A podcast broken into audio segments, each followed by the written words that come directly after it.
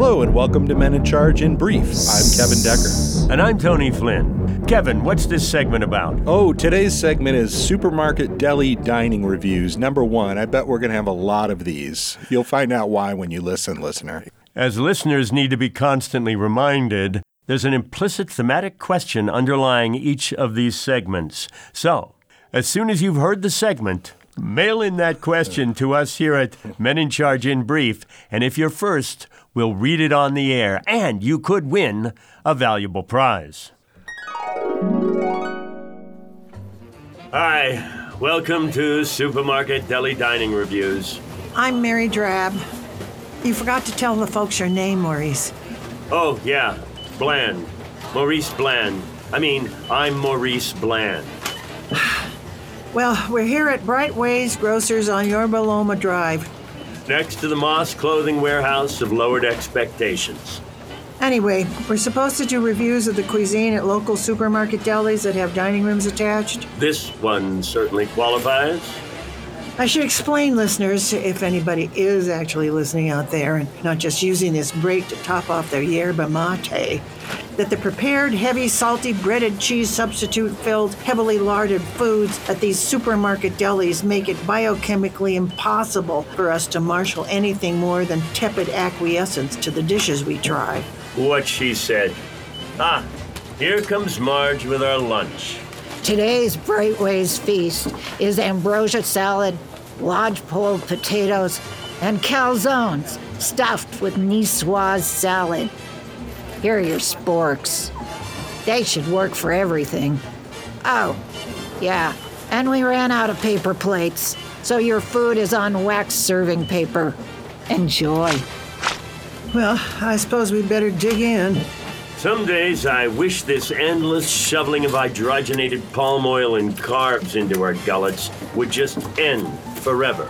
If you stop eating, Maurice, you die. You know that. But coming from you, it's quite a compliment for the ambrosia salad. So far, I haven't choked on whatever passes for miniature marshmallows in this gelid mass. What do you think of the lodgepole potatoes? Honestly, I think these are all crusty MSG breading with nothing inside.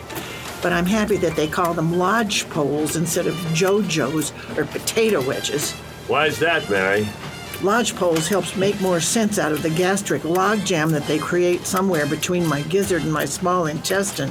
Last, we have these calzones. Who, I ask you, who would have ever thought to take the savory, fresh experience of the niçoise salad, then bread and bake it? Brightways grocers, I suppose.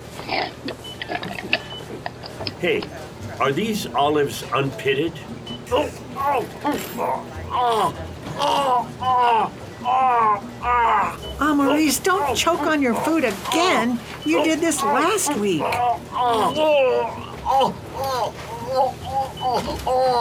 Marge, another Heimlich, over here.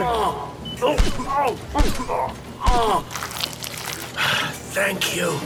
That's what it feels like to really live, kid. All brought to you by the Deli Wizards at Brightways. Ah, manager told me to say that.